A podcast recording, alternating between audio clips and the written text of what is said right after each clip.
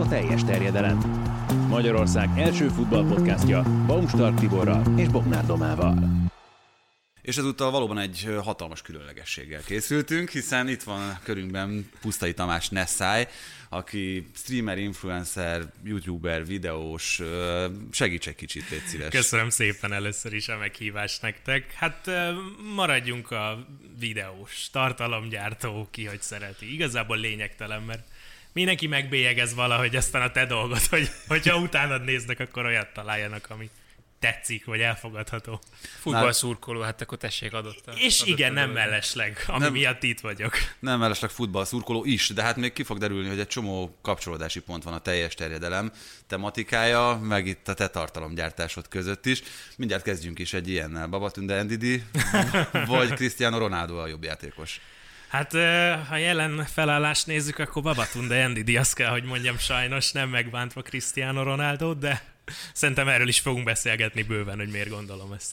Igen, itt azért beled kapcsolatban szerintem most már elmondhatjuk azt, hogy egy igazi brandet tudtál építeni a nevedből. Üm, gyakorlatilag szerintem az emberek többsége, hogy ha azt mondjuk, hogy Pusztai Tamás, akkor nem feltétlenül tudja azt, hogy kiről van szó. És ez nem véletlen egyébként. De ezt uh, szándékosan rejtegeted? Nem rejtegetem, tehát például, hogyha interjút adok, vagy podcast műsort készítek, vagy bárki kíváncsi a, magánéletemre valamilyen szinten, akkor, akkor nyilván ez egy abszolút publikus eh, dolog, de fontosnak tartottam, hogy, hogy elválasszuk a, a tartalomgyártót a, a magánembertől, tehát legalább legyen egy határ, amivel érzékeltetem, hogy nem hívok meg akárkit egy sörre, hanem van egy, egy online tevékenységem, egy tartalomgyártásom, meg van egy magánéletem. Mint ha barátok közben valaki meglátná Magdi Anyust az utcán, és nem tudná, hogy mi a rendes neve, Magdi Anyus. Igen. Igen, itt kicsit puskáznom kell, mert egészen pontosan összeszedte nekünk Vályi Bence szerkesztő, hogy ugye 9 éve került fel az első videó, viszont a 20. videó feltöltéséig majdnem három év telt el. Ahhoz képest most egy kicsit szorgosabban gyártad ezeket a tartalmakat. Igen, egyébként ne érezd rosszul magad, hogy puskázol, mert ezt én se tudtam volna megmondani, úgyhogy ez abszolút, abszolút eh, természetes, én sem emlékszem rá. Az elején nem volt ez semmilyen szinten tudatos, meg, meg komolyan véve, vagy egy cél nem volt előttem ezzel kapcsolatban sem. Én úgy 2016-tól datálom, hogy, hogy úgy elkezdtem komolyabban venni és rendszeresíteni a dolgot, de hát valami 2008 pont a múltkor néztem meg, amikor beregisztráltam a, a YouTube fiúkomat, tehát ez vállalhatatlanul régen volt. És, és aztán szépen ez a dolog kialakult, tehát hogy az ember, amikor elkezdi ezt a, ezt a tartalomgyártást, pláne, hogyha nincsen mögötte semmilyen szakmai múlt ezzel kapcsolatban, tehát én médiát sem tanultam, semmi hasonlót. Én egyébként közgazdászként végeztem a, az egyetemen, akkor nem gondol erre úgy, hogy hogy ebből lehet valami, aztán abban pláne nem, hogy milyen felelőssége van azzal, hogy ezt csinálja, és akkor ez így szépen, természetesen, ideális esetben kialakul később. De ez honnan jött egyébként, hogy te úgy érezted, hogy igen, ez az én utam? Igazából külföldön láttam, hogy ez létezik egyáltalán, már hogy maga a gameplay, az, hogy valaki játszik valamit, és akkor ezt kommentálja, és ebből próbál csinálni valami, valami produktumot, és játszani mindig is szerettem, tehát nagyon kicsi gyerekkorom óta, igazából azt se tudom, hogy honnan jött, mert a szüleim meg a számítástechnika az abszolút nem volt köszönő viszonyba sem. Még a mai napig is egy kicsit, hogy határa mozog a dolog. Bocsi, anya. Um, de valahogy engem ez gyerekként úgy magával ragadott ez a, ez a technológia, és beszélni, meg előadni magam, azt meg mindig is szerettem. Tehát az ilyen osztály leghangosabb, legrosszabb gyereke, az, az mindig is megvolt. De jó ez, hogy a szerelemből alakul ez ki. Tehát, hogyha valaki uh-huh. eldönti, hogy na most én youtuber leszek, meg influencer leszek, az nem nagyon szokott működni, vagy nem így szokott működni valahogy. Hát egy nagyon más világot élünk már most is ezzel kapcsolatban, pedig nem olyan régen indult ez az egész, hogy létezik, de ma már akik, akik elkezdik, azok sokkal tud- tudatosabban kezdik el. Igen, de bocsánat, itt szerintem ez így működik a televíziós szakmában is. Uh-huh. Tehát itt is az van, hogy kettő irányból lehet közelíteni ehhez a dologhoz. Érdekel maga a tartalom, amit ö, meg akarsz jeleníteni, amivel foglalkozni akarsz nézők előtt, vagy érdekel maga a, akár a videós szakma, akár a televíziós szakma. Azért mondom, mert nekem is számos olyan tapasztalatom van ezzel kapcsolatban. Mindig azt mondtuk, kicsit dehonestáló módon a, a kollégáimmal, hogy voltak olyan kollégáink, akiknek majdnem mindegy volt, hogy ö, kommentátor lesz, vagy időjárás jelentő, És ugyanez itt, hogy, hogy ha az a fontos, hogy te videós legyél, és folyamatosan az arcodat lássák, akkor ahhoz választod a tartalmat, de szerintem egy kicsit, most, hogyha ítélkezhetek, akkor mindig az a rosszabbik út, amikor a másik irányból közelítesz. Én kifejezetten, amikor, amikor beszélek arról, hogy, hogy fiataloknál nyilván ez most egy, egy hatalmas trend, hogy mindenki ezt szeretné csinálni, akkor mindig azt szoktam mondani, hogy hogy ne úgy álljon hozzá, hogy te ezt szeretnéd csinálni, mert ez egy végállomás lehet esetleg, de először azt kell megtalálni egy fiatalnak, hogy mi az, ami érdekli, mi az, ami iránt lelkesedik, azt megtanulni, abban kiművelni magát, és akkor utána meglátni, hogy milyen úton lehet ebből, ebből valami karrier lehetőséget fogalmazzunk így csinálni. De nem a végcélal kell kezdeni, hogy ez így jól néz ki kívülről, mert kívülről sportkommentátornak lenni, műsorvezetőnek lenni is jól néz ki. Az sem munka, mint aztán, a sem. aztán, hogy abban mennyi szakmai felkészülés van benne, azt nem látja senki. Csak amikor valaki hibázik, akkor jól meg lehet mondani, hogy hát nem látod, hogy ez nem az a játékos. De alapvetően nincs egy ilyen félelmet, hogy amúgy amennyi felvétel készül a mai öm, legfiatalabb generációról, tizenévesekről mondjuk, nekem van egy ilyen félelem, ezt most bevallom, hogy öm, nekik annyira természetes a kamera, meg az, hogy őket veszi, hogy már alapból így, így szín, színház az egész világ, ó, de szép. Uh-huh. És, hát de ez abból, abból is következik, hogy a tizenéves gyerekeknek már ott van a minden tudó mobiltelefon, amivel... Pontosan, de hogy ezáltal, tehát ebből a szempontból valahol jobbak is lesznek a kamera előtt, mire felnek, meg tapasztaltabbak, mint mi. Tehát nekünk ez nem volt alapvetés, hogy folyamatosan a kamera előtt legyél és szerepeljél. Hát hanem bocsánat, nekünk, valahol... nekünk az esküvői nász ajándékunk volt még egy fényképezőgép mm. annak idején, amit pont most néztünk, hogy uh, egy új telefont vásárolva, azt hiszem az egy ötöde volt a megapixel száma annak, amit, amit azt tudott. A... És szalagos volt, és elő kellett hivatni. Jó, hát azért ennyire nem, de... Igen, és volt egy sötét szoba a, a házunk alatt, ahol előhívtuk ezeket. Ilyen piros fények mellett. Sokan azt gondolják, nem tudom, amikor így, így vendégként jövök valahova, hogy én majd jól megvédem ezt a, ezt a mai világot, hogy mennyire jó. Szerintem borzasztóan ijesztő, hogy, hogy mennyire fiatalon már mennyire körülveszi a, a technológia az embereket, és hogy mennyit fejlődött, úgyhogy nem tudok arra válaszolni, hogy jó ez, hova vezet ez. Valószínűleg, mint, mint az életben mindennel nem akarok túlságosan mélyen fogalmazni, majd hozzáidomul a, a társadalom, a mai fiatalok, hogy, hogy hogyan fogják ezt kezelni hosszú távon, fogalmam sincs. Hát én azt mondtam, a... hogy ez nekem félelmem, de úgy, úgy félelmem, hogy önző módon félelmem, tehát abból a szempontból viszont a televíziózás meg a média szempontjából jó, hogy hozzá van szokva az ember a kamerához, bár mondjuk lehet, hogy egy tévés kamera azért ijesztőbb, mint egy, hát mint meg egy telefon. A, azért én azt mindig igyekszem leszögezni, hogy tök jó, hogy ilyen autodidakta módon az emberek megtanulnak műsorokat készíteni, meg megtanulnak vágni, ami szereti őket, utána tudnak menni az interneten, de azért mégiscsak más, hogyha valaki szakmaként ezt megtanulja, hogy hogyan kell beszélni, műsort vezetni, meg valaki fölveszi magát otthon a telefonjával. Tök jó, hogy ezzel próbálkoznak, meg érdekli a fiatalokat, meg része az életüknek, de azért nem véletlen van ennek egy, egy útja. Ami lehet, hogy elavult, én nem tudom, hogy az oktatás ebben az irányban manapság itthon Magyarországon milyen, de az oktatásban is a... egyébként az a könnyebb, például műsorvezetőknek tartottam előadást annak idején, vagy leendő műsorvezetőknek, és ott pont ez, amit Doma is említett, hogy az, hogy te kamera előtt beszélsz, az százszor természetesebb, mint akár abban az időben, amikor, amikor én kezdtem ezt a, ezt a szakmát.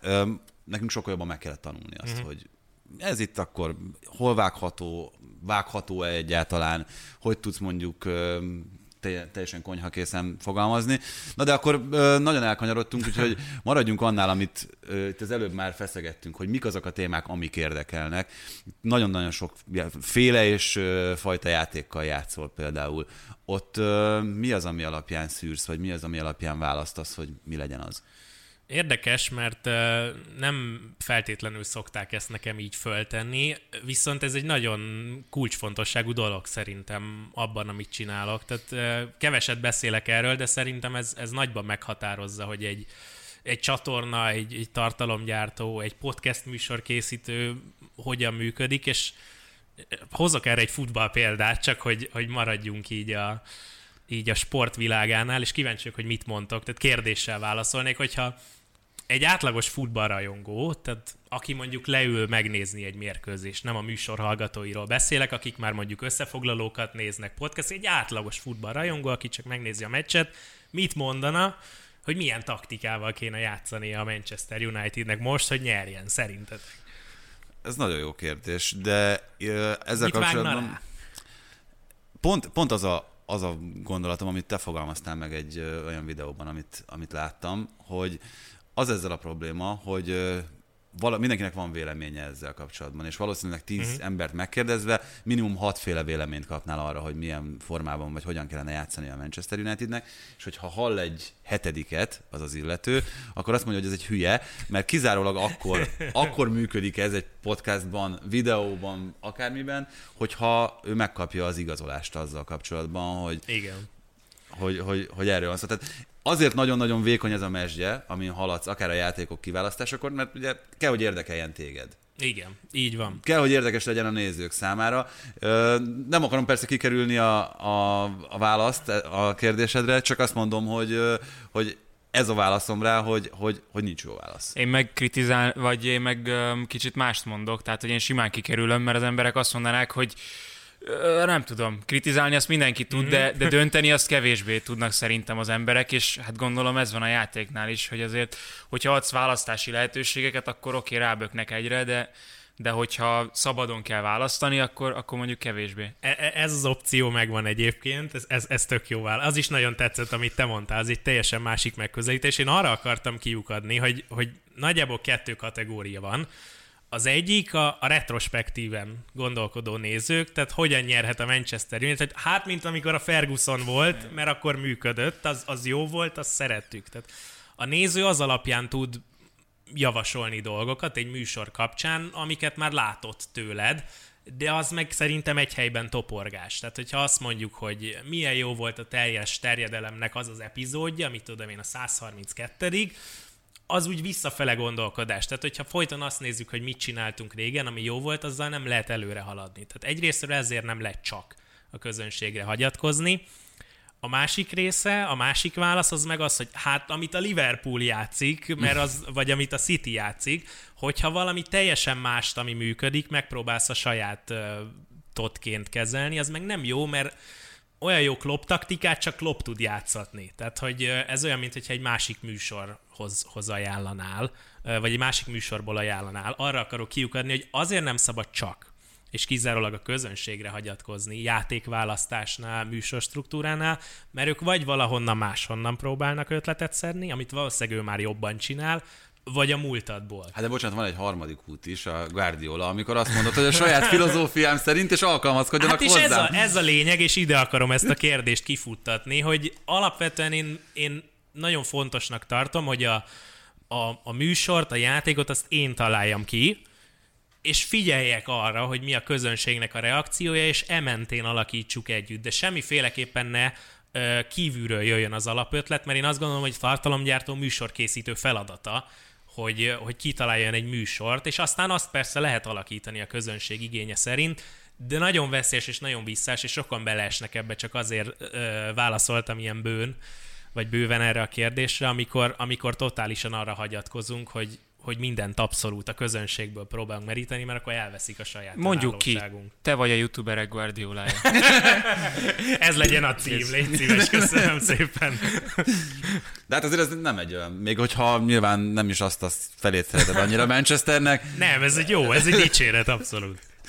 Na de beszéljünk arról a játékról, amit ö, szerintem talán mi is a legjobban követünk, meg a ö, legerőteljesebben kapcsolódik ahhoz, amit... Ö, Mi aztán nagyon követjük. hát igen, mi 0-24. Domával, Domával egyszer, egyszer játszottunk, ö, és Ja, tényleg? Igen, és nem voltunk erősek. Na majd benne. akkor egyszer átérünk erre egy ilyen oktató sorozatot. Na, az, az nagyon jó, hát engem most már sajnos a film is oda-vissza ver ö, ebben a játékban. Egyébként hatalmas fifás voltam, csak ö, ez viszonylag már régen véget ért. Majd kíváncsi leszek egyébként, mert neked is most kisgyermeked van. Nálam az jelentette a fordulópontot, tehát hogy a feleségem szokta mondani, hogy, így felhánytorgatja, hogy én hány órát töltöttem játékkal, mielőtt ők megszülettek, amikor én a gyerekeimnek azt mondom, hogy kicsit már sok lesz az, amit a, amit a konzollal tölt. Na de tényleg akkor beszéljünk a, beszéljünk a FIFA-ról. Az nagyon más, mint a többi játék? Vagy nagyon nehezen hasonlítható össze az összes többivel? Nehéz ezt így megítélni, mert, mert az egy teljesen külön szerelem lett. Tehát ahogy mondtam, hogy szerettem a, a videójátékokat gyerekkoromban, és valahogy ez, ez indokolatlanul bekerült az életembe, valahogy az könnyebb elképzelni, hogy a focit is elkezdtem szeretni ö, fiatalon. Bár annyira nem, mert ilyen általános iskolás koromban jött ez, tehát előtte nem nagyon focizgattam és akkor ez így adta magát, hogy a, hogy a kettő valahogy összefonódott, és ebben más egy kicsit, hogy ez meg, ez meg két szerelem egyben, és azért még fontosabb talán, és még inkább gerince a, a, az egész működésemnek. De hát az, az egy egészen külön felkészülést igénylő. Tehát így összehozni azt, hogy az ember egyszerre játszon, kommentáljon, és ezt valahogy hosszú távon fenntarthatóvá tegye, miközben egy borzasztóan gyorsan pörgő, nagyon-nagyon sok mérkőzést lebonyolító dolog ez az egész, az azért máig nem tudom, hogy hogy áll ez össze valami fogyaszthatóvá. Hát de nyilván összeáll, miután ott azzal kapcsolatban azért segíts, légy szíves, hogy a, a tartalmaid közül mondjuk a FIFA az, az hol áll nézettségben? Hát egy külön csatornára, tehát a Nessa FC YouTube csatornára kerülnek föl a fifás és egyéb sporttal kapcsolatos tartalmaim, hogy így külön, aki csak az érdekel, az, az megtalálja. Ez nem a reklám helye, de hogy így, így úgy lehet ezt így igazából keresni, meg mérni hát nagyon, nagyon népszerűek, ezt mondhatjuk a saját léptékemhez mérve, tehát azért ilyen százezres megtekintéseket ezek a, ezek a FIFA karrier epizódok el szoktak érni, ami azt gondolom, hogy egy, egy, egy tisztességes dolog, meg így nagyon büszke vagyok rá, meg örülök neki, hogy, hogy ennyi embert érdekel, de ez eljutott valahonnan idáig, tehát hogy, hogy azért évek, évek munkája volt az, hogy, hogy én is annyit fejlődjek előadásmódban, már hova azt ki eldönti magának, hogy... Hát ez abszolút igaz, tehát hogy fejlődtél, változtál, az, az abszolút megvolt. Tehát eleinte nem az volt, hogy, hogy te szándékosan, tudatosan kommentáltad a meccseket, azért ma már ez van, és ez tényleg borzasztó sok felé kell figyelni így, hogy te játszol, meg akarod nyerni a meccset természetesen, és közben még valóban kommentálod azt, tehát ez nem csak, nem csak ilyen süket szöveg közben, hanem te konkrétan kommentálod, azt néztem, vagy hallottam. Hát igyekszik, igyekszik az ember. Igen, sokan uh, megkérdezték tőlem, hogy ezt utólag szoktad kommentálni, és előtte lecs mondom, hogy nem, tehát hogy ez szimultán. Ez nehezebb is lenne szerintem utólag, vagy legalábbis mm, nekem mindig az Igen, vagy más lenne valószínűleg Igen. nyilván, mert akkor már tudom, hogy mi történik. Lehet, hogy könnyebb lenne. Nehéz, mert, mert azért egy egy, egy FIFA mérkőzés, meg egy valós futball mérkőzés között borzasztó nagy különbségek vannak. Tehát a FIFA meccsek rövidek, folyamatos akció van, és ugye nagyon sok mérkőzést egy epizódban mondjuk egyszer egymás után lejátszik az ember, és azért nagyon gyorsan elhasználódnak a szófordulatok, míg egy kommentátor ideális esetben egy héten 2, 3, 4, 5 majd bólogas TV, de hogy nem olyan sok mérkőzést közvetít. Ez az ideális eset, amiről beszélsz.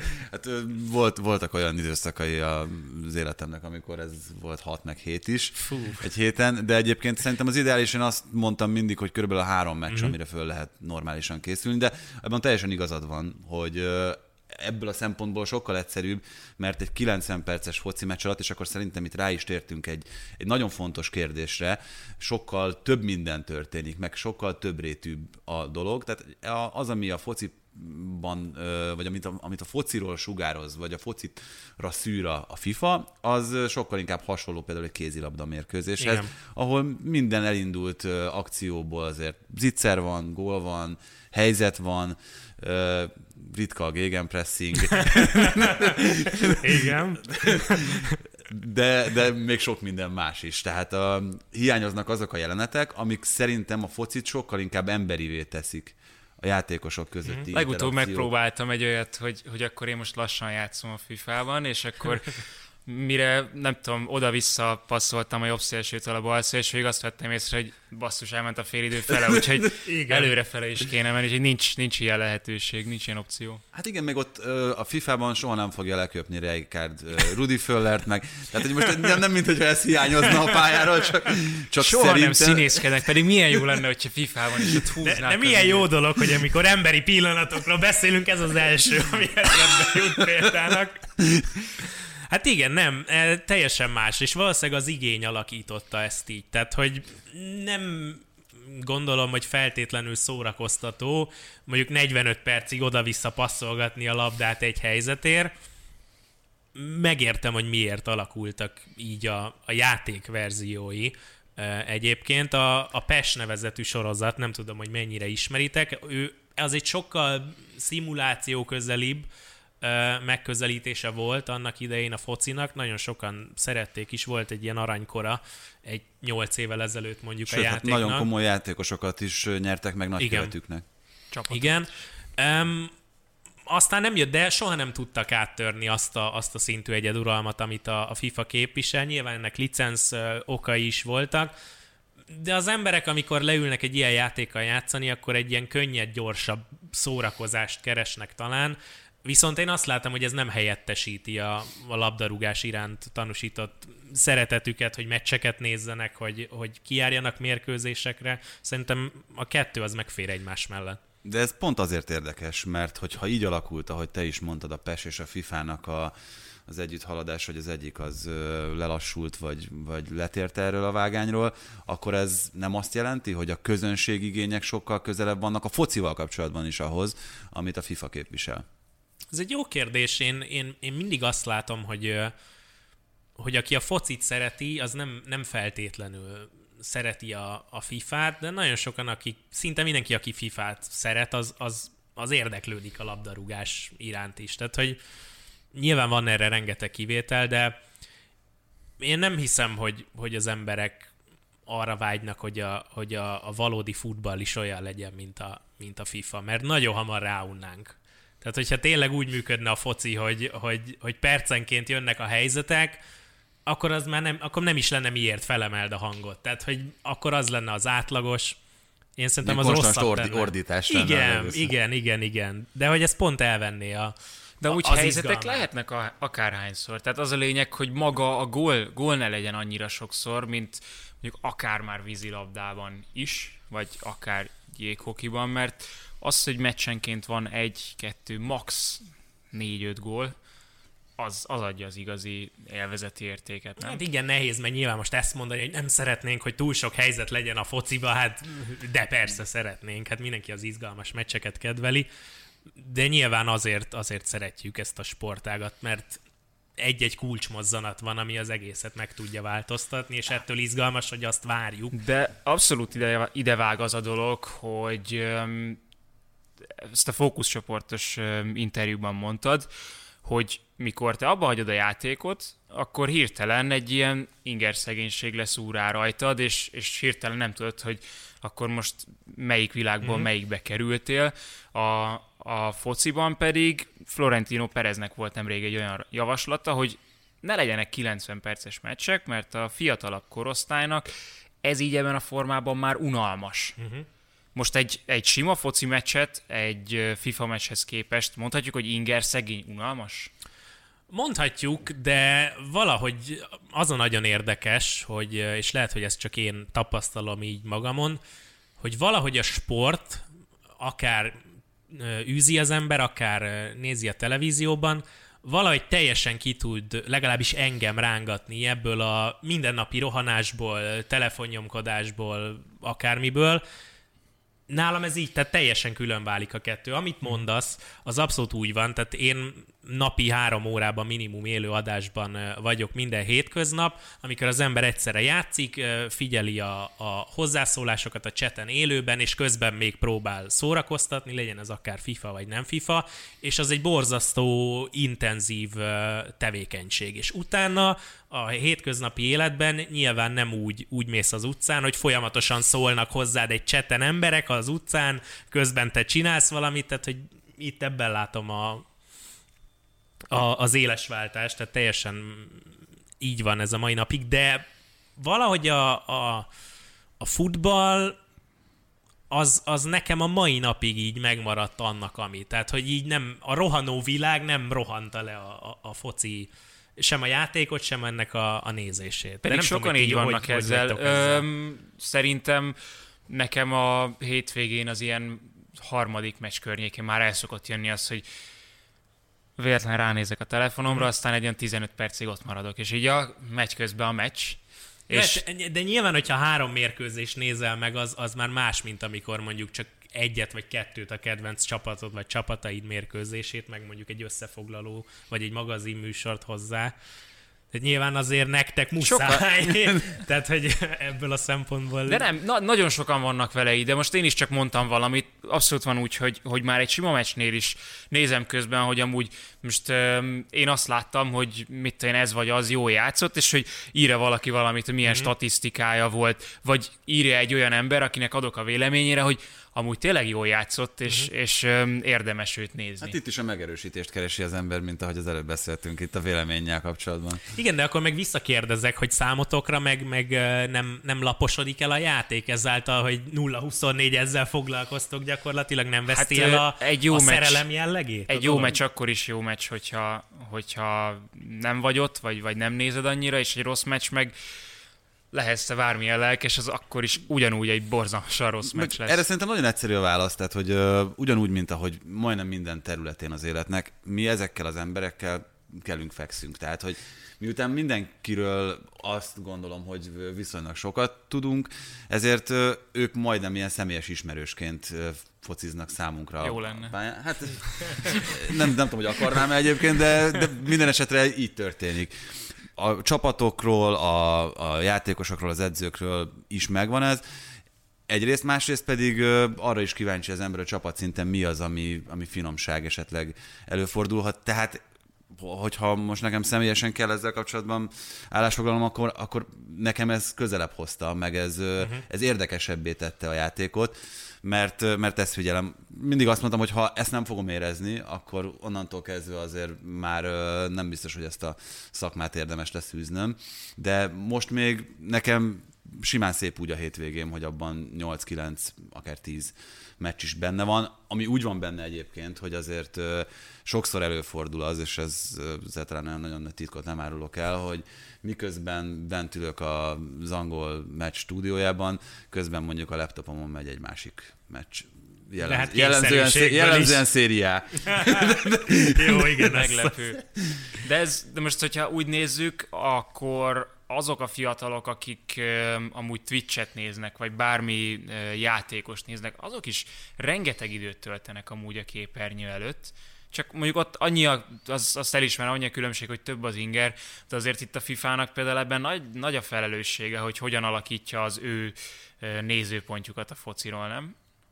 Igen, de az, a, az az érdekes, hogy hogyha van egy dolog, amit, amit így kimondhatok, ami nem változott mondjuk ahhoz képest, amikor én fiatal voltam, 20 évvel ezelőtt, tehát amikor gyerek voltam, az az, hogy a mai gyerekek is ugyanúgy lelkesednek a foci iránt, tudják a játékosokat, tehát hogy hallom nálunk is a szomszédban egy borzasztó sok gyerekes család van, és akkor hallom, hogy most én vagyok a Ronaldo, meg és akkor, és hallom, hogy mondják, hogy tudják, hogy milyen eredmények voltak én már vagyok a babatűn, tehát, hogy... Majd igen, de ide is kell eljutni, igen. igen. De hogy én azt látom, hogy ez a lelkesedés, ez így nem változott, tehát hogy ugyanúgy bármennyire is átveszi most már mondjuk a FIFA a főszerepet, hogy úgy, de inkább fifázzunk, mint meccset nézzünk, valahogy mégiscsak tudják az eredményeket, meg ismerik, meg szeretik a játékosokat. Nem tudom, hogy mennyire torzítja a fociról alkotott képüket Pont a FIFA. ez a kérdés, hogy ez, ez mennyire igaz, mert a rajongás az, az nem, a, nem csak a játék iránt van, hanem inkább a játékosok és a csapatok, uh-huh. mert még mindig az, hogy Manchester United, hogy Barcelona, igen. igen, és, és hát ezen belül főleg az, hogy Cristiano Ronaldo, vagy Lionel Messi, vagy, vagy a, a legnagyobb sztárok, tehát ide, ide van kötődés gyakorlatilag. Ide van kötődés, viszont egyébként az, amit, amit az előbb már itt pedzegettünk, hogy milyen szinten befolyásolja a játékosokról, a klubokról a megítélését az embereknek, azt is tudja azért valamilyen szinten manipulálni, és itt most szándékosan használom ezt, a, ezt az igét, a FIFA, azzal, hogy értékeket oszt ki, hogy attribútumokat ad a játékosoknak. Ugye láttunk egy csomó olyan videót, amikor a játékosok szembesülnek például a sajátjaikkal, Igen. és ez egy nagyon-nagyon komoly befolyásoló tényező. Ezért ezt mindig szoktam mondani, hogy akkor, amikor mondjuk egy ismeretlen csapatról kezdek el információkat gyűjteni, akkor ugye a játékosokra rá szoktam keresni általában egyenként. És a játékosok 60-70 százalékánál, hogyha beírom a nevét, akkor Előbb a... adja ki a... Igen. A, a, a FIFA. Így van. Tehát, és sőt, hogyha elkezdem beírni a népszerű keresőbe a, a nevet, akkor a FIFA utótagot azt sokkal hamarabb teszi hozzá, mint bármi mást. Mm-hmm. Úgyhogy ez azért nyilvánvalóan nem véletlenül. A, Reméljük ez jót jelent, igen. Nagyon furcsa ez a ez az értékelés, meg ez a FIFA valahogy azt látom ezekből a videókból is, hogy egyre inkább már így a marketing összenőtt. Tehát, hogy próbálják a klubok is kihasználni a, a játéknak a népszerűségét, és erre építeni, meg a játékosok is a saját social media felületeiken próbálnak ezzel viccelni, vagy haladni, vagy népszerűséget elérni.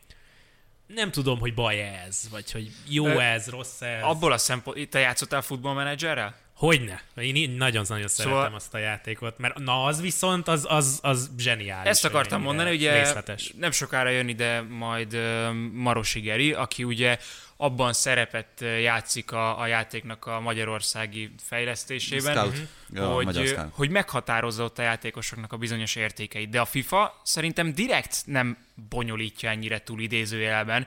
Tehát ez annál sokkal összetettebb azért, mint hogy 6 vagy 8 értékből meg Hogyne. lehessen mondani, hogy egy játékos milyen értékű, és nincs is erre törekvés, hogy tovább bonyolítsa, mert akkor ú, az emberek már nem értenék. Nincs arra törekvés, hogy a, a taktikát, vagy bármi ilyesmit tovább bonyolítson a FIFA-ban, mert mi, mit értene abból egy tíz éves gyerek, hogy ott van az, hogy um, jó 3-4-3, vagy 4-3-3, de hogy ez a játékos, meg az a játékos hogyan szeretnéd, hogy mozogjon, hát arra már nem lenne igény, ne bonyolítsuk túl a játékot. Ebből a szempontból azért van felelősség, nem?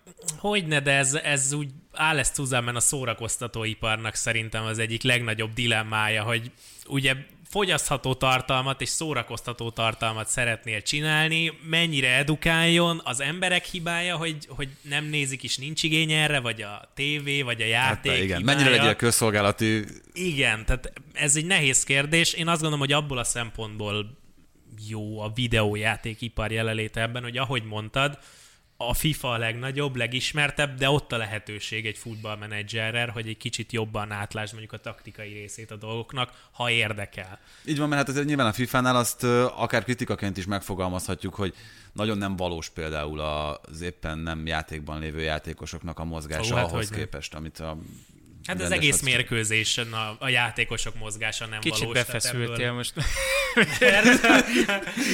Fú, az, arról ne is beszéljünk. Ja, hát, igen, mert nyilván nem tudod, tehát hogy bor, borzasztóan irreális dolgokat csinálnak ezzel kapcsolatosan a játékosok a pályán, de azért, hogy fenntartsa ezt az állandó veszélyhelyzetet, hogy mind a két kapu előtt mindig történjen valami.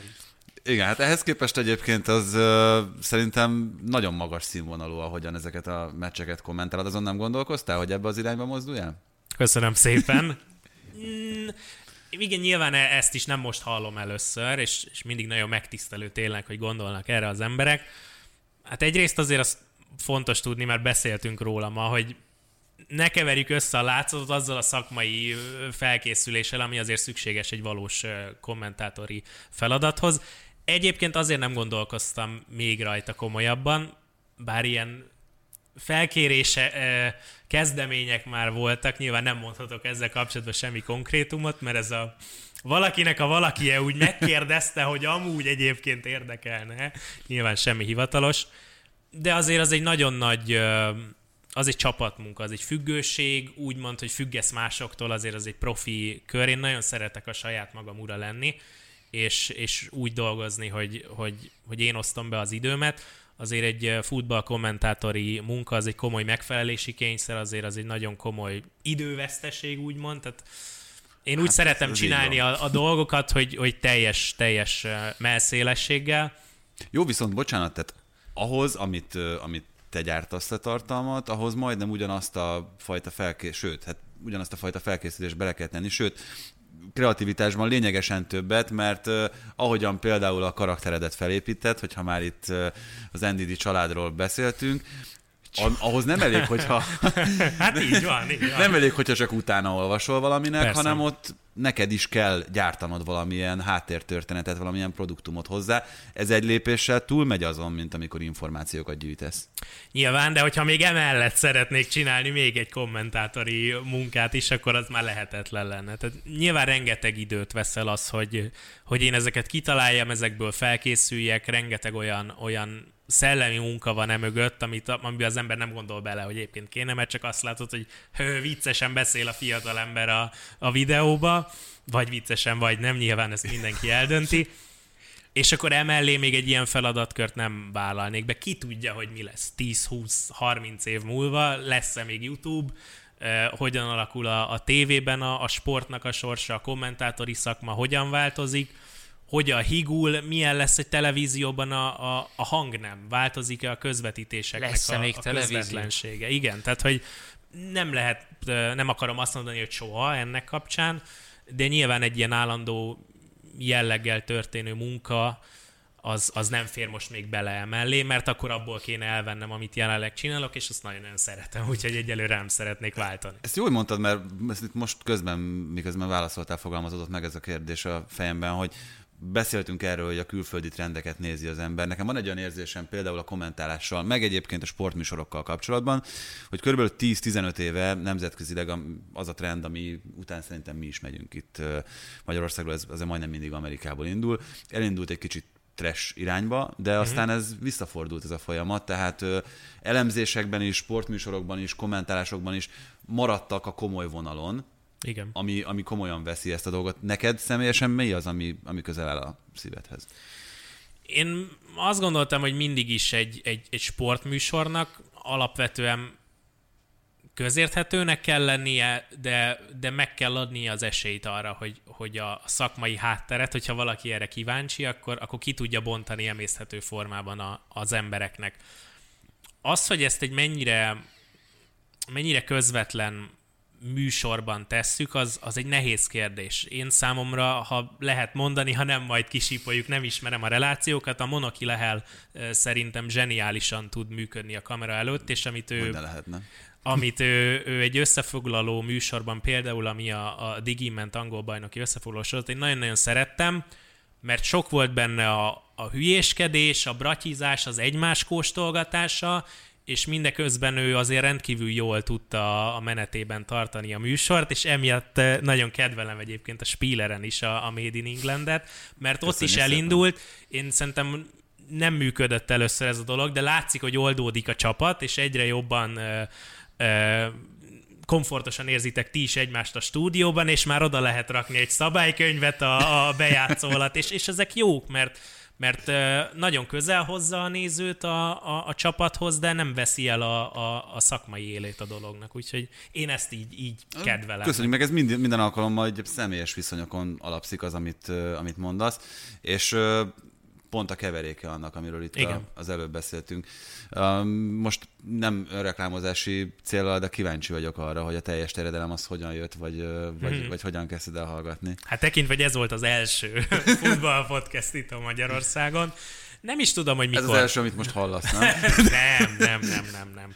Nagyon érdekesen alakult a, a, a műsor élete egyébként szerintem. Én, én nagyon kedvelem, hogy eleve azért az látszik, hogy majd javíts ki a tévedek, hogy, hogy azért az angol, angol mintát azt, azt érezni a dologban, hogy azért ti a, ti a külföldi podcasteket hallgatjátok, vagy legalábbis figyelitek, már hogy a sport BBC például, ez tök jó, meg jót tett szerintem, ha lehet ilyet mondani, most, hogy ugye változott a felállás is a, a, a dologban, szerintem nagyon jó, hogy itt életkorban is van különbség köztetek, ez tök jó vitákat tud, tud szülni, meg, meg más perspektívából látjátok sokszor a, a dolgokat, ez nekem nagyon tetszik. Úgyhogy az egyértelmű, hogy ti is így, így próbáltok haladni, meg változni, és ezt én nagyon értékelem. Úgyhogy én, én azért hallgatom még mindig, azt nem mondom, hogy az összes adást, mert lassan annyi podcast van, hogy az ember nem tudja, hogy mikor Ami tök jó hallgassa szerintem. alvás közben, de tök jó tényleg. Úgyhogy elismerésem ennyi. Nagyon, nem, nem, nem, nem, nem, ezt akartam nem tudom, hogy volt eleje meg vége a mondatnak. Nem ezt akartam, csak az, hogy, az, hogy egyáltalán maga a podcast hallgatási szokás, meg az, hogy, az, hogy ez ebbe az irányba indult, arra voltam kíváncsi, de Mhm. ez, ez benne volt.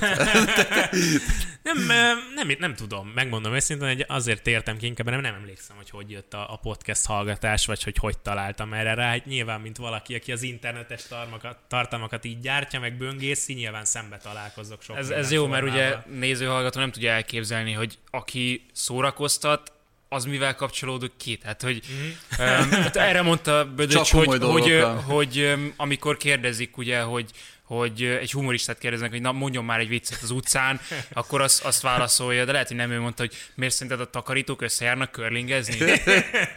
És akkor Igen. mi, te akkor nem, Ez ugyanúgy... csak Schrödingert olvas, aki, aki van. egyébként csak viccelődik napközben. Hát szokták kérdezni, hogy egyébként mennyit szoktam játszani műsoron kívül, és egyébként nem sokat. Bár nyilván mindig van kivétel. Gondoltam, hogy nem, nem feltétlenül ez a kikapcsolódás neked, tehát hogy, hogy pont ezért a podcast például pont ilyen, hogy, Így hogy van. azzal le lehet lazulni kicsit. Így van. Igen, itt a műsor kapcsán mindig nekünk az a kérdés fogalmazódik meg, és szerintem ez az állandó ö, vitatéma is, hogy mennyire legyünk mainstreamek, mennyire próbáljunk inkább a dolgok mögé nézni. Nem vagyunk szerintem kellően azok ahhoz, hogy, hogy ezt egy egy szélesebbre nyitott rétegnek tudjuk kommunikálni, viszont nem is szeretnénk, és ez az, amit, amit te is mondtál, hogy mit, meddig, meddig önazonos a, a dolog. Mm. Szerintem ezt nem érdemes feláldozni. Én azért azt gondolom, hogy, hogy még nem láthatjátok pontosan azt, hogy ez hova tudja kinőni magát, mert azért a podcast műfaj akár az utóbbi egy évben lehet, hogy a Covid miatt is borzasztóan Egyértelmű.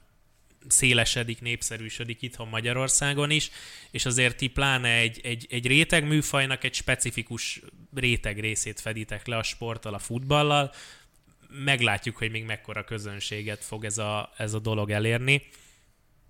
Hogy mainstream nehéz megmondani, azt gondolom, hogy egy, valami a mainstream a közvetlenségétől lehet. Aztán nyilván a témája persze behatárolja, hogy mekkora elérése van, de én azt gondolom, hogy ameddig ez a, ez a viszonya köztetek fennáll, és ez jól működik, a kémia, meg a vendéggel, az Kezd el nincs harapózni. vége. Nem, amúgy annyira, annyira nem vagyunk közvetlenek, tehát hogy nekünk annyira a szórakoztatás szerintem nincsen benne, hogy, hogy tényleg ennyire mainstream legyen. Te nem gondolkodtál most itt podcasten, hogy, hogy így a karantén volt? Mert nem, nem azért csak, hogy érted, tehát kézenfekvő csomóan kezdenek el úgy podcastelni, hogy Doma már keres a helyem, castingol. Igen, ez egy felkérés, mert akkor itt hagyok egy névjegykártyát. Öm, én társműsorvezető vagyok egy gaming podcastben egyébként az Jaj, bocsánat, a, a, a VR-ra. Semmi gond, mert az ő csatornájukon fut, úgyhogy ez, ez e, nem probléma. És Ez örülsz is egy kicsit neki, hogy nem tudod róla, Doma. nem. De saját podcastem pont emiatt nem gondolkoztam, mert már annyi mindent csinálok, hogy csak azért, mert most mindenki podcastet indít, nem akartam én is egyet indítani. Lehet, hogy lesz majd a, a jövőben. Hogyha indítanék, akkor mindenféleképpen sporttal kapcsolatban indítanék, úgyhogy ennyire ne bátorítsatok ezzel kapcsolatban. Amúgy ide tartozik abszolút, hogy azért néha kapsz ilyen jutalomjátékot idézőjelben, amikor akár meghívnak valahova, akár csak mehetnek bizonyos influencerek mm. ilyen-olyan eseményekre. Én a legirigyebb akkor voltam, amikor telkibe mehettetek, és Arbeloával interjúzhattatok. Sok ilyen van? Ezek abszolút jutalomjátékok neked, vagy pedig azért jár valami felelősséggel az, hogy az, hogy ilyen helyre mész, és mennyi ilyen van egyáltalán? Tehát a focival kapcsolatban azért még talán ennél- is lehetne több ilyen Ez egy, ez, ez egy kicsit szíven szúrtál, mert hát ez pont úgy elkezdődtek történni ezzel kapcsolatban a dolgok, amikor jött a Covid, és az egészet így áthúzta egy, egy éles mozdulattal, mert el tudtam menni a, a BL döntőre például, volt Melyikre? ez a, a Kievire 2018 9 Nyolc, szerintem. A Kievire, Liverpool, meg lehet, hogy az Liverpool, előzőre is. Madrid, ugye? Igen, igen, igen. Meg lehet, hogy az az előttire is. Na, ne ideges. Ez most nagyon kellemetlen, hogy nem emlékszem. Hát 17-ben Milánóban volt. Nem, ö, oda nem. Va- valami At- másik. Madrid, Real. De hogy voltak le- volt lehetőség, nem mert a Bernabeu-ba tudtam aztán menni, de ezek mind igazából uh, márkákkal kapcsolatos együttműködések, nem pedig ilyen sportszakmai oldalról érkező lehetőségek. Tehát az általában... újságokkal. Igen, tehát hogy a általában... márkára mondom, de... Ja nem, nem, nem. Ja, hogy úgy márka, nem, nem, nem. csupa spanyolról beszéltünk, úgyhogy azért, azért gondoltam, bocsánatot kérek. Nem. De én voltam, én voltam lassú, még korán van, eláruljuk a nézőknek, hogy még korán van. Nem, ezek általában mind ugye ilyen ö, a csapatokat támogató brendekkel kapcsolatos együttműködések, és, és emiatt ezek mindig olyan programokkal vannak egybekötve, amik inkább ilyen szórakoztató jellegűek. De ettől függetlenül borzasztóan élvezem őket, és most nagyon hiányolom őket, hogy, hogy nincsenek. Nem tudom, hogy mennyi lehetőségem lesz még erre. De nyilván egy, egy, egy borzasztó nagy élmény volt, hogy tényleg Bernabeu el lehetett menni, ami egyébként a legnagyobb csalódás volt, megmondom őszintén. Már maga a stadion? A hangulat, a stadion, igen, és aztán ott beszélgettem helyiekkel is, meg, meg, meg szurkolókkal is, hogy, hogy valójában a Bernabeu nem egy kiemelendő a, a nagy csapat, ahhoz képest, hogy a klub mekkora, a Real Madrid személyében, ahhoz képest nagyon sok a turista, folyamatosan rotálódó közönség, úgyhogy Hát ez, ez, a legtöbb helyen volt. probléma most már, tehát hogy a, az egyszeri turista nem fog úgy szurkolni, mint Hát a San Siro-t Rayo lehet, azt mondom, mert főleg inkább, inkább egy derbin, vagy egy vagy Inter, vagy Milán mm. Juventus elleni meccsen, mert szerintem annál, annál erőteljesebb élmény nem nagyon létezik, úgyhogy ha egy ilyet javasolhatok, akkor, akkor Hát azt még mindenképpen... jó lenne, hogyha egyszer az Old Traffordra eljutnék. Hát figyelj, Mert az, az is inkább egyébként ez a vonal, tehát Mhm. azt azért el kell, hogy mondjuk Én még ennél szerintem. is radikálisabb vagyok, Tibi. Én már azt mondom, hogy, hogy ne, ne nyugat fele induljon el az ember, hogyha tényleg hangulatot akar, hanem menjen egy Aris meccsre Ja, azt hittem Görögországba. vagy- Szentpétervárra. Minimum addig menjen. Nem, Szentpétervár ott is már fűtött stadion van, tehát most Ja, hát nem, hát legyenek hidegben. Meg hogyha mindenhol föl- csak Nem, családi Tom, Tom, szektor. Tom Tomskhoz menj el, ott, ott nincsen fűtött stadion, viszont Szibériában van, és, és annál jobb nincs, mint amikor Így ott van. megiszod a meleg, mit tudom, forradbort, vagy nem tudom, mit árulnak a vodkát Most nyilván. itt nem a hideg volt a lényeg, hanem hogy nyilván meg kell fizetni annak az árát, hogy te egy fűtős stadionba menjél a legnagyobb orosz klubnak a meccsére, és nem, tehát Hát nem jó, de hát az energia megvan hozzá ott. úgyhogy az ez- abszolút, az abszolút. Szerencsére működik. Viszont azt soha nem titkoltad, hogy te a Manchester Unitednek szurkolsz, miközben ö, itt azért több ö, videódban is próbálsz középen maradni, és... és Mikor, a, hogy? Bocsánat. és, és, és nem feltétlenül állást foglalni. Az, hogy egy csapat mellett kiállsz, az viszont az, mármint teljesen nyilvánvaló állásfoglalás, és ezzel mondjuk egyetlen Liverpool szurkoló nézőt sincs. Igen, de én, én, én ezzel is megpróbálok abszolút hogy is mondjam, önkritikusan állni ehhez a kérdéshez. Tehát, hogy én nem szégyellek a saját csapatomba úgymond belerugni, hogyha ez egy jó viccre ad lehetőséget, ugyanúgy, ahogy viccelek egy, egy pullal, egy, egy Cityvel. Én ugyanúgy, amikor, hát az utóbbi években kénytelen voltam erre ráállni, azért azt lássuk be, hogy nyilván, hogyha én ezt vállalom, akkor az ezzel járó különböző kritikákat is vállalnom kell. De én, én azt gondolom, hogy, hogy ez például sokkal jobban működik egy ilyen közegben, mint mondjuk egy, egy, egy kommentátori, vagy egy, egy magazinműsor környezetben, ott azért nehezebb. Úgyhogy igen, hát ez, ez, ez a kezdetek Máshogy. óta nyíltan. Máshogy beszéli meg az ember a, a bizonyos csapatokról a, a vélt valós dolgait tévében, kamera előtt, meg máshogy Hát meg most a, nem jóval lehet... szabadabban mondhatod el például Twitchen, vagy akárhol. Igen. Azt, hát nem hogy lehet egy, egy másfél órás nagyon jó. televíziós műsorban most megállni, hogy azért, mert az ember elmondja, hogy szerinte a Watford jó, mert az a kedvenc csapata, és akkor leállni az első mérkőzésnél erről vitatkozni. Ami Viszont... egyébként tökre érdekli az embert, van akit, de hát nem lehet egyszerűen ezt meg. Igen, igen. Azért kevesebb ilyen videód volt, ahol csak a Unitedról beszéltél, és csak Kevesebb azt volt, de... ez- elemezted. Igen. Aha. Na de most itt van a lehetőség.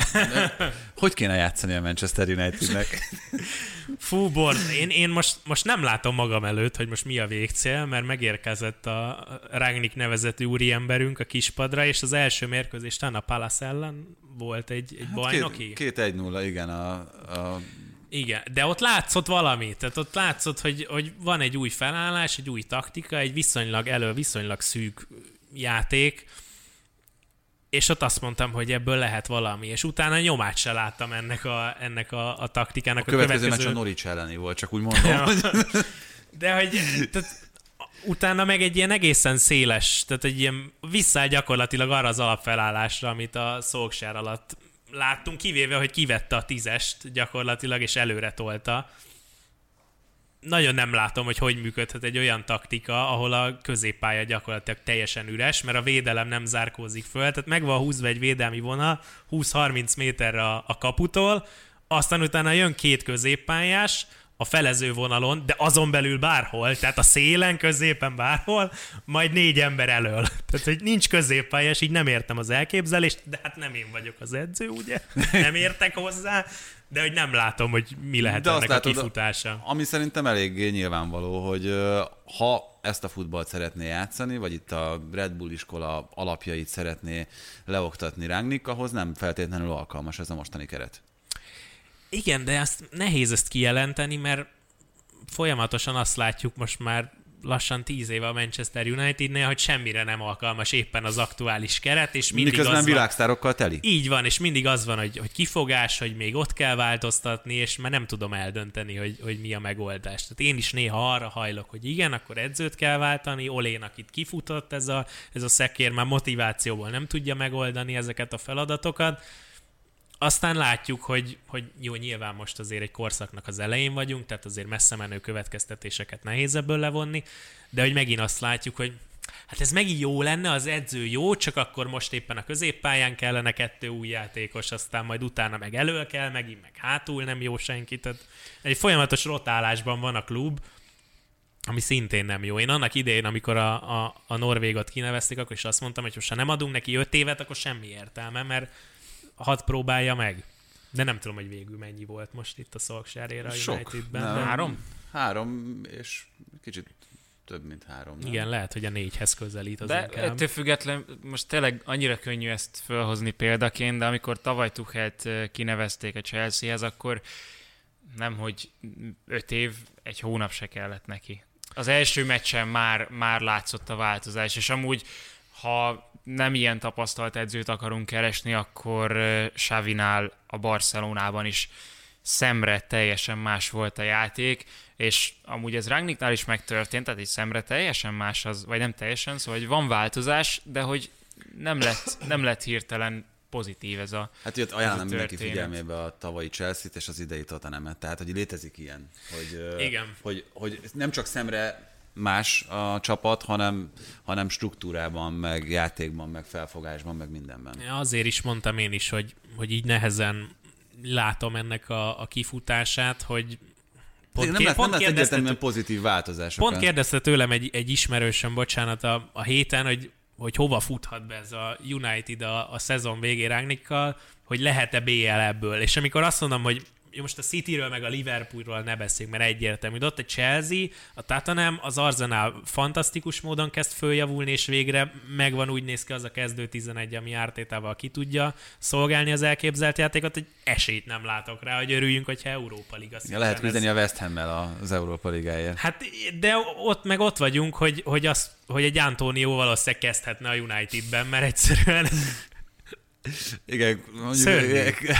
Cavani és Ronaldo nem lájkolta ezt a hozzászólást, de, de, de igen. De nagyon ritka az alkalom, hogy ők meg együtt játszanának. Most talán pont a legutóbbi mérkőzésen együtt kezdtek már. Igen, Cavani tudja egy kicsit ellensúlyozni Hát kell is. Ronaldo, Ronaldo hiány. De az első, a Palace elleni mérkőzésen meg Ronaldo is viszonylag sokat futott önmagához Három képest. labdát szerzett a támadó harmadban. De hát utána meg megint nem látunk ebből semmit.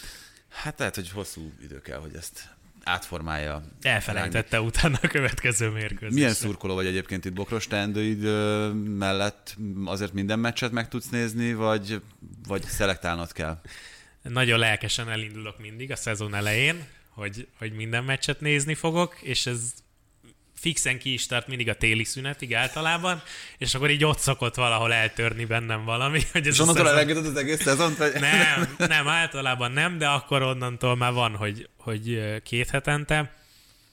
Meg, megmondom őszintén, hogy most is úgy vagyok vele, hogy, hogy lesz, egy, lesz egy dupla Aston Villa elleni mérkőzés, ahol Steven Gerrard megkapta a csapatot, és, és tényleg egyből látszik ott is, hogy, hogy, hogy váltás van, már igazolások is vannak, ugyebár, és így úgy vagyok vele, hogy na most én akarom ezt látni, hogy ez a, ez a lelkes, feljövővel lévő Aston Villa elveri a Manchester United-et?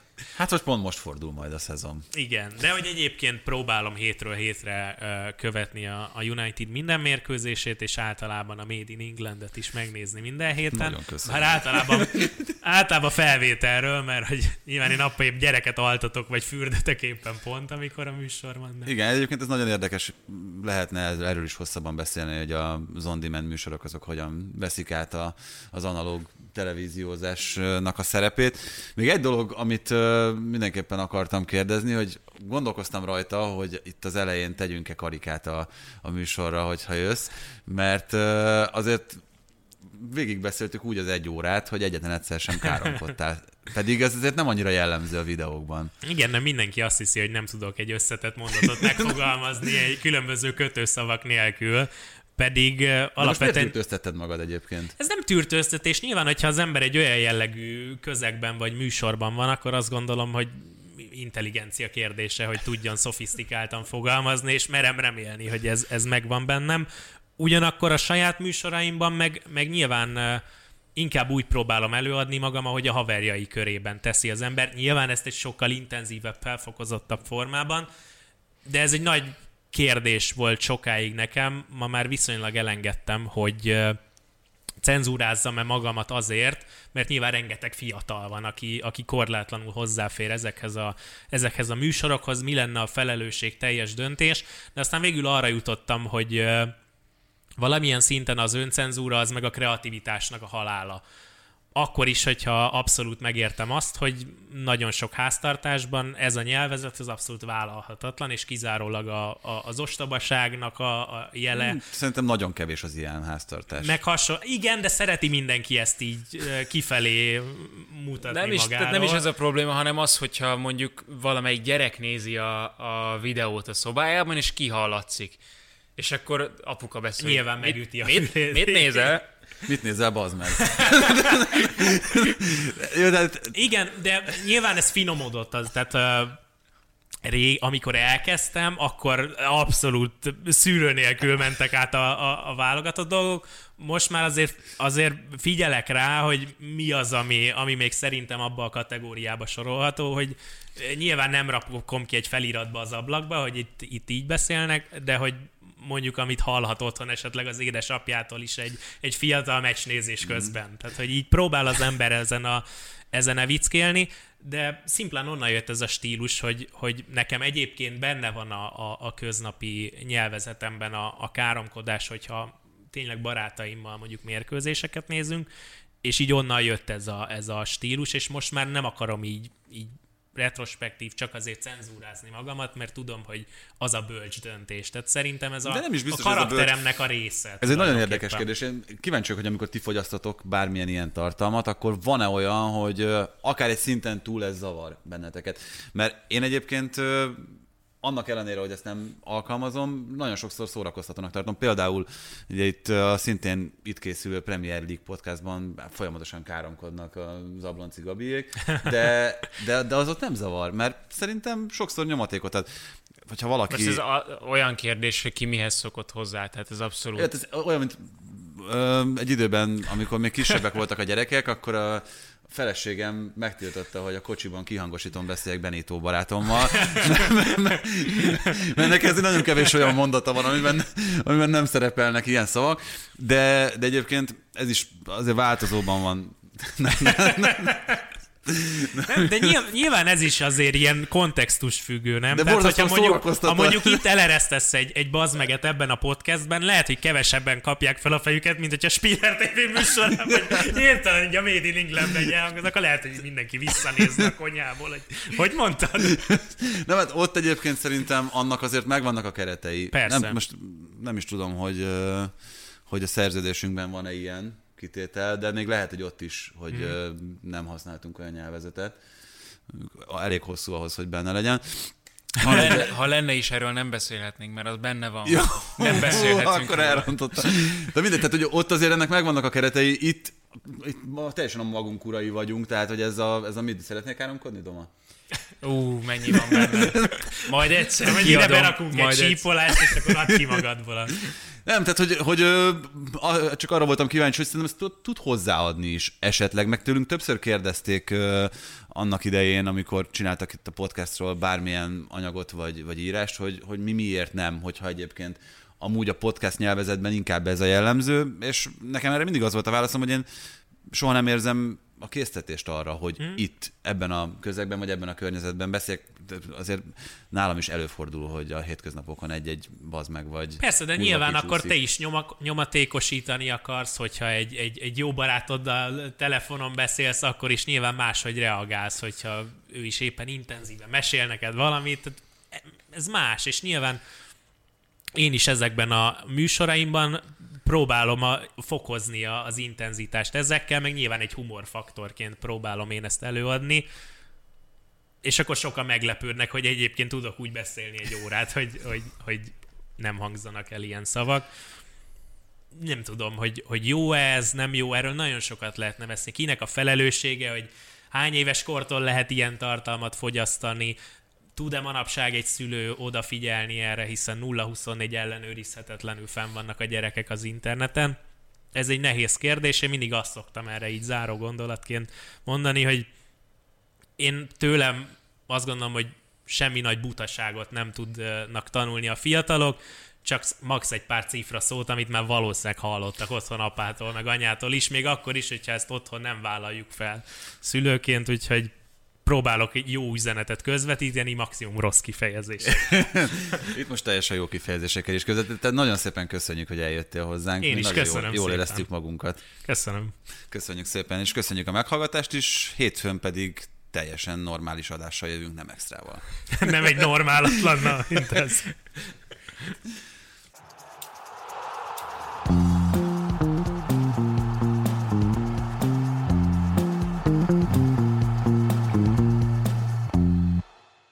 Ha más podcastekre is kíváncsi vagy, hallgassd meg a Béton műsor ajánlóját. El tudod képzelni, hogy a podcastet, amit éppen most hallgattál, fél év múlva már a mesterséges intelligencia generálja? Mi sem. De ha érdekel, eljötte már a gépek lázadása. Hallgass bele az Embertelen podcastbe. Orsós Lajos vagyok, a műsor házigazdája. Egyelőre még élőben. Egyelőre. Fedezzük fel együtt, hogyan ismerkedik, randizik, mesél és vitatkozik Betty és Péter, két teljesen mesterséges intelligencia. Lajos, a podcast címét mond még egyszer, Léci. Oké. Okay. Embertelen podcast. Ez a műsor a Béton közösség tagja.